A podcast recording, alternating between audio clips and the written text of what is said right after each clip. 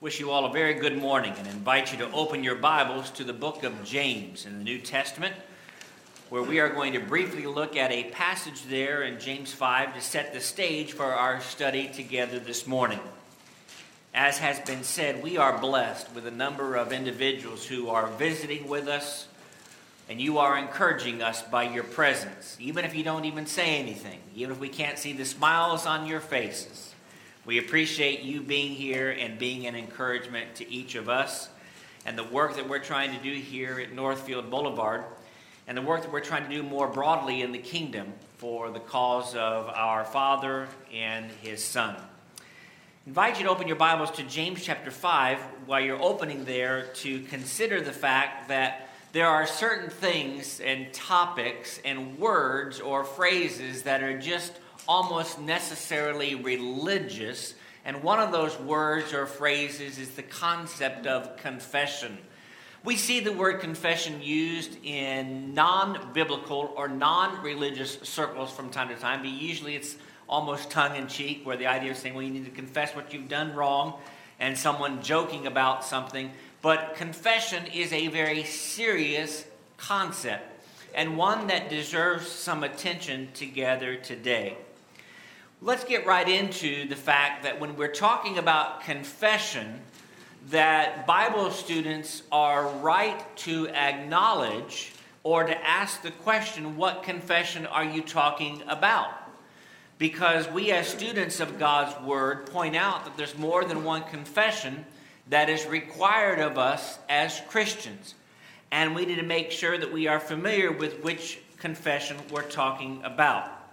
It is, it seems to me, in the world in which we live, popularized on TV or talked about in religious circles, that the confession of sin is that which we are the most familiar with. And when you think about that, you think about some man sitting in a box and then he's shielded so that you can't see on the other side the person talking. A lot of times when people hear the word confession, this is the image that comes to their mind, right? They think about the man sitting in the confessional booth as is taught in some religious circles, and you go to that man and he tells you what to do in order to receive the forgiveness of your sins. Well, we know that that is a non biblical concept. That's not the, the construct or the focus of our study today. We know that we can confess our sins to each other, as we talk about, and confess first and foremost our sins to God. But when we think about the confession of sin, when we think about confessing our sin, I think that it's important for us that we understand that it merits two key observations. Number one, to confess sin is indeed biblical in nature. And I would go as far as to say that if you do not confess sin in your life, at some point in your life, then there's no way for you to inherit the kingdom of God because there is a direct connection between acknowledging I messed up, I chose to sin, I chose to do something that is wrong, and therefore I'm asking someone or someone's for forgiveness. For example, here in James chapter 5 and verse 16, the Bible tells us that confession of sin to our brothers and sisters is an important activity to be involved in. And it's not just an academic activity where we check the box and say, Look at me, I have asked my brother or sister for the forgiveness of sin. But rather, we are saying and imploring to one another, I'm sorry that I have let you down. I'm sorry that I've let God down, but, it, but equally, I'm, I'm sorry that I've let you down. Confess your trespasses to one another. And he says, Pray for one another so that you may be healed, so that the effective, fervent prayer of the righteous man that it avails much. You know, the fact is, is we hear certain phrases that you may think are biblical or are non-biblical, and you may wonder if it's found in the Bible. Uh, the phrase confession, it's good for the soul, is a non-biblical statement, but it's true, is it not? That's not a biblical statement, but it's a biblical truth. That confession is very good for your soul. That without it, your soul is tarnished with sin, that without which is unable to achieve the forgiveness that comes from our God or comes from our brothers and sisters. Confession of sin to God in 1 John chapter 1, where it's good for the soul, is again a non biblical statement, but it is essential. John writes in 1 John chapter 1 in a passage that is familiar to many who are present here today, where he says, If we confess our sins, he is faithful and just to forgive us our sins and to cleanse us from all unrighteousness. Now, we need to appreciate that word if, and we'll come back and talk about that a little bit later in our study this morning.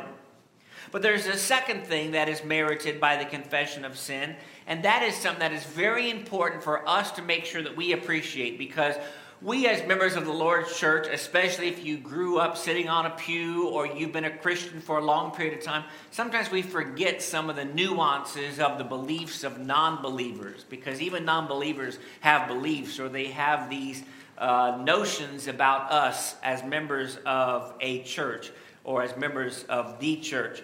And that is, we need to acknowledge that the confession of sin is a post baptism act. Let me say that one more time, and hopefully you'll understand where I'm going here. That the confession of sin is a post baptism act. The Bible says nothing about a person confessing sin and then being baptized. And I'm glad. I hope you're glad about that too. Because can you imagine someone coming forward on a Sunday morning like this when we sing the invitation song? We say, if anybody wants to become a Christian, now's the opportunity. There's always that opportunity unless you are no longer having that opportunity. But we offer that opportunity through an invitation song. I always say, by the way, if you decide throughout midway through the sermon that it's time for you to be baptized, we want all things to be done decently and in order. But I'll stop the sermon right here we'll baptize you right here and I'll pick up right where I left off because we don't want to waste any time in getting to that. But the fact of the matter is, is if you were to come forward and say, I want to be baptized, we'd say, okay, well, first we need you to take this blank sheet of paper and write down all of your sins.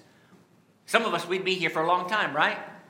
Writing down all the things that we've done wrong, all the times that we've thought wrong, all the times that we treated someone uh, badly. But that's not something that is required of us. Now, I would acknowledge, and you would probably too, that being baptized is in essence a confession of sin. You are saying by your need to be baptized, I am a sinner. And so you're already confessing that you are in sin. But you do not have to list out all the things that you've done wrong in order to be baptized. Otherwise, why would you become a Christian in the first place? The fact is, is biblical passages commanding the confession of sin are addressed to believers. But the Bible does command, however, the confession of Christ as the Son of God, that we believe in Jesus the Messiah, Jesus the Christ. Turn over, if you would, to Matthew chapter 10, to a passage that you probably already thought we were going to go to at some point in our study this morning. But I want to look at Matthew chapter 10, and I want to go back to verse 27 in just a moment. But I want to start in verse 32, and then we'll work backwards. Verses 32 and 33 are relatively familiar. Therefore, whoever confesses me, now this is Jesus speaking, whoever confesses me before men, him I will also confess before my Father who is in heaven. But whoever denies me, which is the opposite of confession, whoever denies me before men, him I will also deny before my Father who is in heaven. This is one of the passages. It's not the only passage that we could turn to. Certainly, Acts chapter 8, verses 35 through 38, where we read from a few moments ago, reveal a confession of Jesus as the Christ. And incidentally, we are not confessing that we believe in Jesus. We are confessing that we believe that Jesus is the Christ or that Jesus is the Son of God. And the reason I point that out is because believing in Jesus doesn't take faith. Even people who are atheists, who do not believe in God, believe in Jesus of Nazareth as an historical figure. But we believe that Jesus is more than just a man. We believe that he is the Messiah, the chosen one, the one that throughout Acts chapter 7, as Brother Caleb talked about in the introduction to the Lord's Supper, was to come and be the Redeemer of mankind. And incidentally, when it comes to the confession of Jesus Christ it is not to be a passive or quiet confession. I know that because of what is written in verse 27.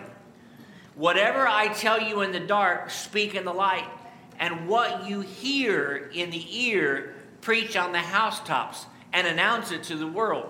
There's no such thing as being secret Christians. Now, the, the, the caveat to that is sometimes in the world, there are provisions put in place or prohibitions put in place by various, usually dictatorships, that may make it necessary to be a little bit quieter in your faith.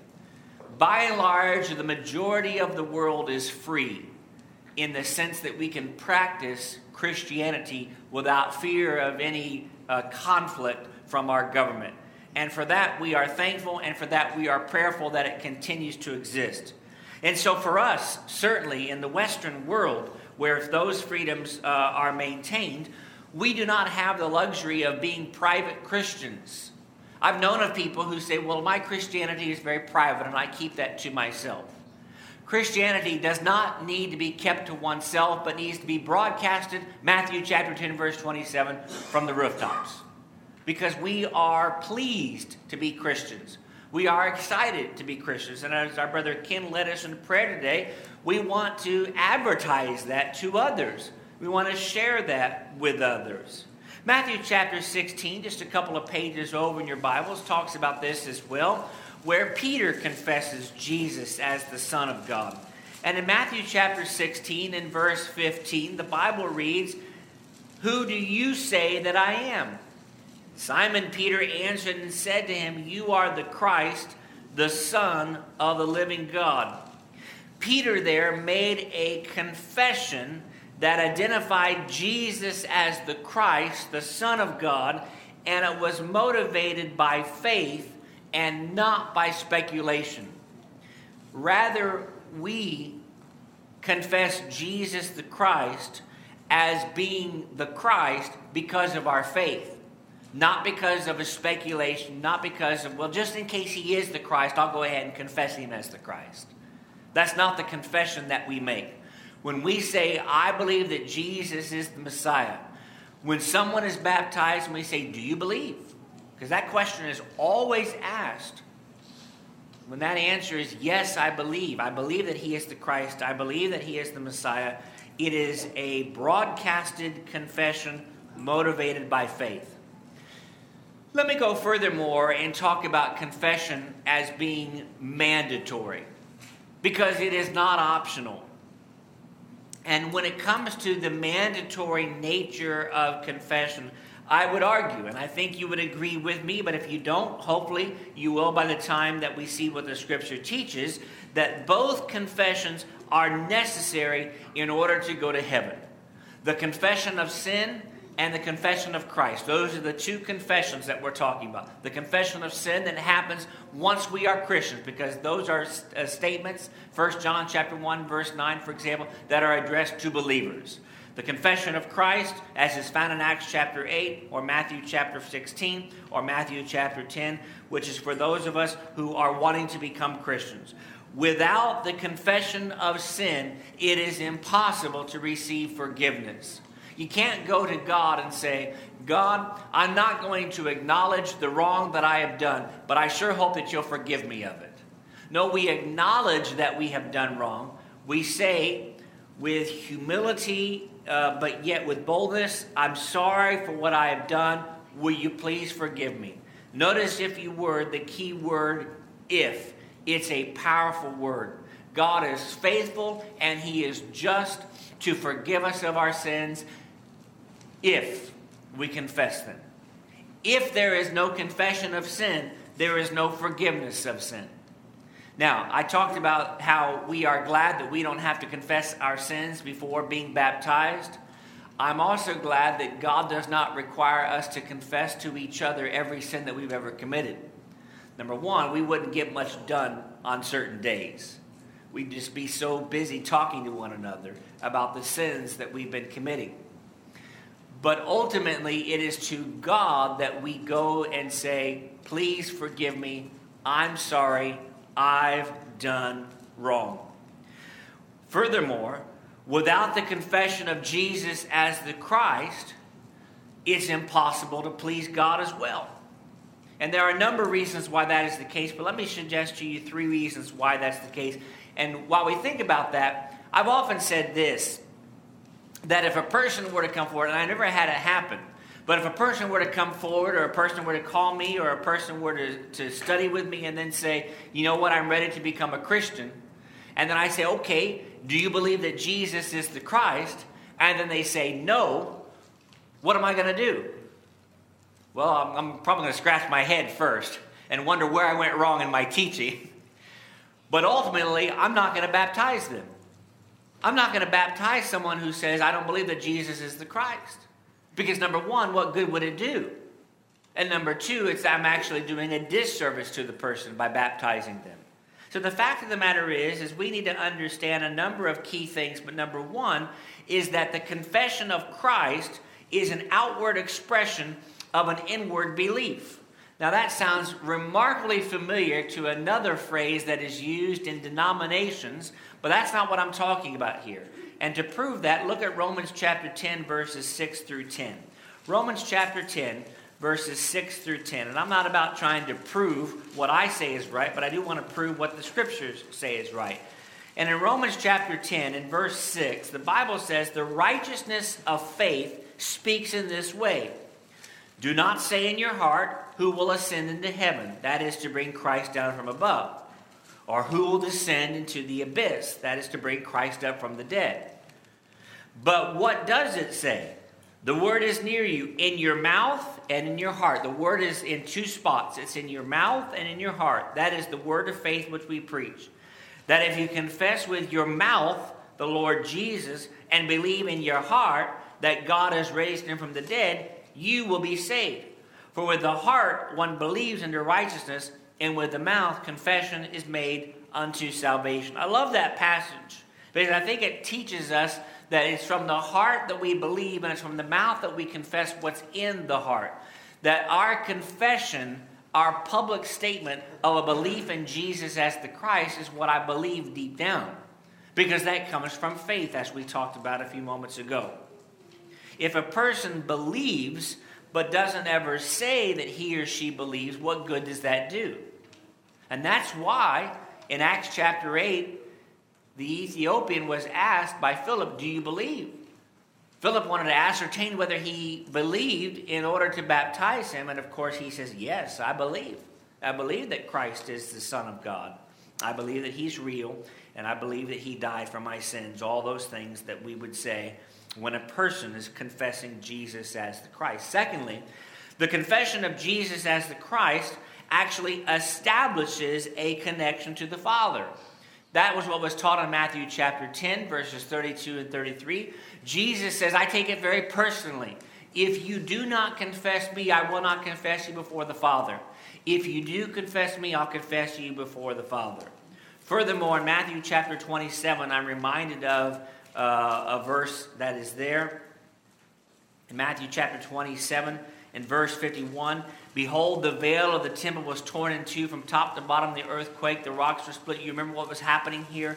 Jesus had died, Jesus had laid down his life, and now we have this ultimate connection to the Father by way of Jesus, where the veil is torn from top to bottom. And it's a picture of what was to come in this relationship that we would share with our Father in heaven. And then, thirdly, I want to appreciate the fact that the confession of Jesus as the Christ is required before a person can be baptized.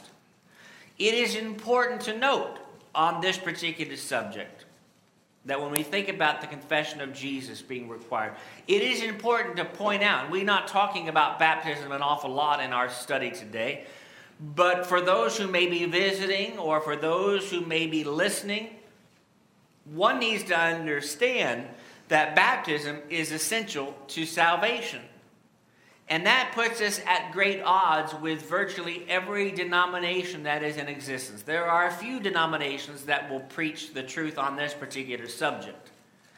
But we need to understand that we are in the minority as churches go, in a generic sense. That we teach that baptism is essential for salvation. And the reason for that is because of passages like Matthew chapter 28, or Mark chapter 16, or Acts chapter 2, or Acts chapter 16, or 1 Peter chapter 3. And the list goes on and on. And even Acts chapter 8, verses 35 through 38, where we read from at the outset of our study together this morning, at the outset of our services, teach that apparently baptism is necessary. Love the way Acts 8 works because Acts 8 is a, is a beautiful text to use when you're trying to teach someone who is new to the gospel message because it tells us that he spoke Jesus to the Ethiopian eunuch. And then at some point in the course of the teaching of Jesus, the Ethiopian made the connection between the teachings of Jesus and the importance of water baptism. At no point is it recorded in Acts chapter 8 where Philip says, You need to be baptized in water. You don't see that statement that is made. But somehow the Ethiopian, either by A, just by pure coincidence, thought about baptism and water, or B, because it was taught when he taught Jesus, concluded that baptism in water was necessary for salvation. The Ethiopian eunuch didn't have access to Romans chapter 6, verses 1 through 4, didn't have access to Acts chapter 2, verses 36 through 38. But we are familiar with those texts which teach us the importance of water baptism for the forgiveness of our sins. Let me suggest finally that when we think about confession, that confession is not a one time event. And that's true for both confessions. And that's something that I need to be reminded of as much as I hope you need to be reminded of as well.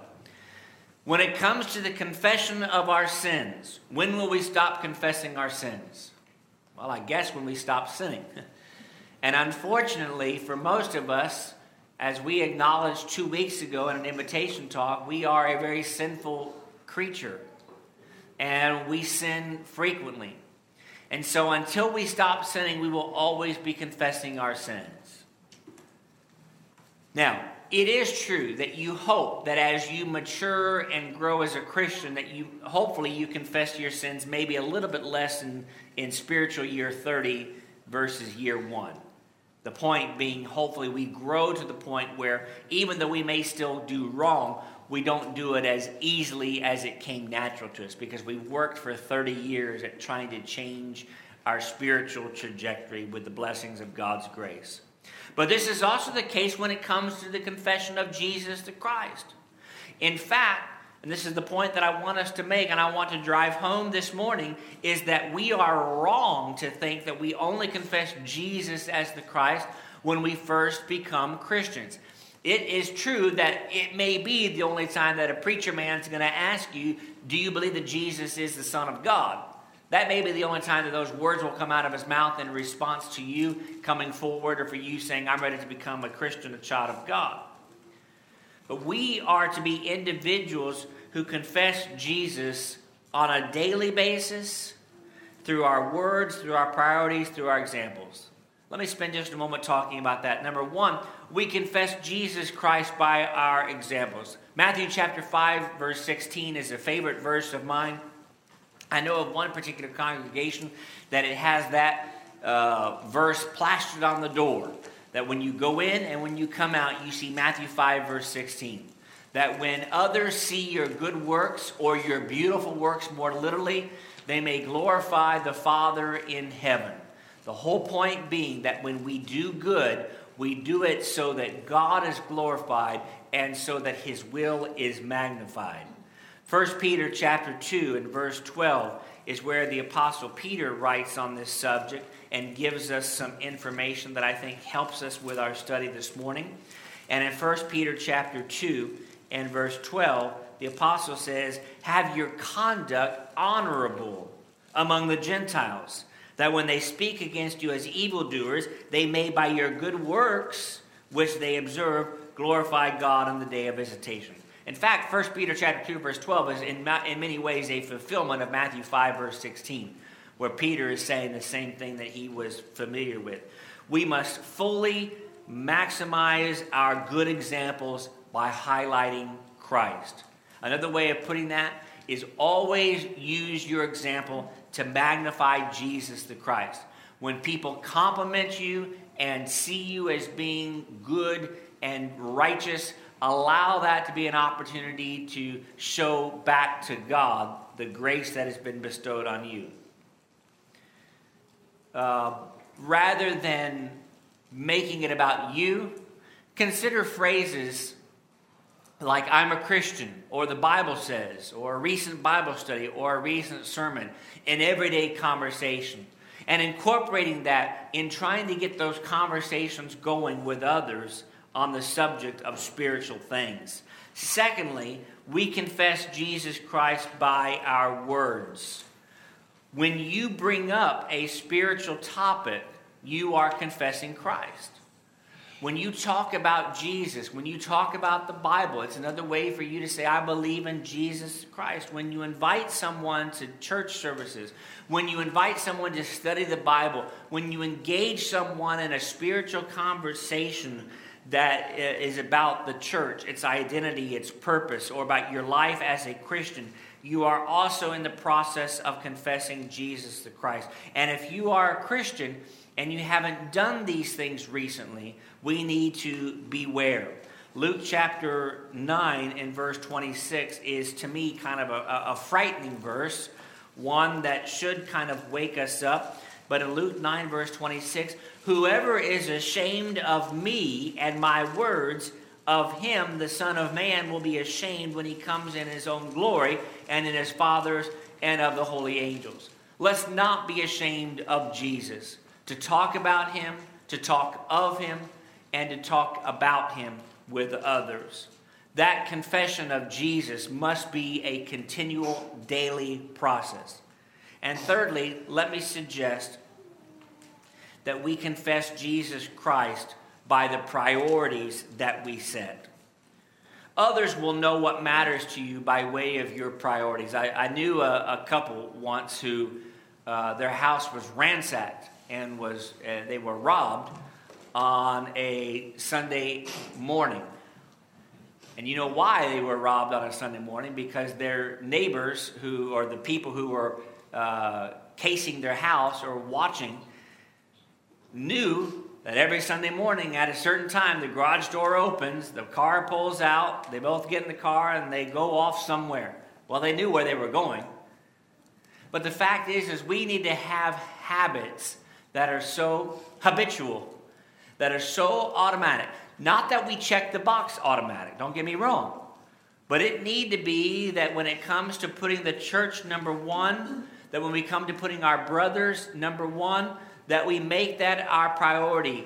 That when it comes to a choice, do I put my brethren first or do I put my job first? Do I put the church first or do I put my recreation first? That it always comes down to the church, its people, its body. That's what becomes most important. Remember, Luke chapter 14, verse 26 is a serious passage. We used Luke 9 just a minute or so ago. But in Luke chapter 14, that's a serious passage where Jesus says, You must count the cost. You must understand what you are doing in service to me. He says in chapter 14 and verse 26, he says, If anyone comes to me and does not hate his father and mother, wife and children, brothers and sisters, yes, and his own life also, he cannot be my disciple. So, confessing Jesus as the Christ is a very serious thing. And the vast majority of those who are present today have already made that confession. And I hope, especially as we've grown as Christians, that we understand that that confession is serious. And it's not something that we get to make one day and then renege on the next. We have to say, today it is important for me to believe in Jesus the Christ. Tomorrow it's important for me, and I will believe that and confess that and live that out for the rest of my life. And so I end with a classic question that the preachers of old would have asked and that I want to ask this morning, and that is Have you made the good confession? But as a part of our study this morning, the second question is Are you making the good confession? both in the sense of, yes, I must confess my sins to God, but also I'm going to confess my faith in Jesus, both as the Christ in a pre baptism venue and in a post baptism life. Because I hope that we have proven from scriptures today that the idea of private life as a Christian, private faith, is contrary to what the scriptures teach. The fact is is Jesus died for you and Jesus died for me.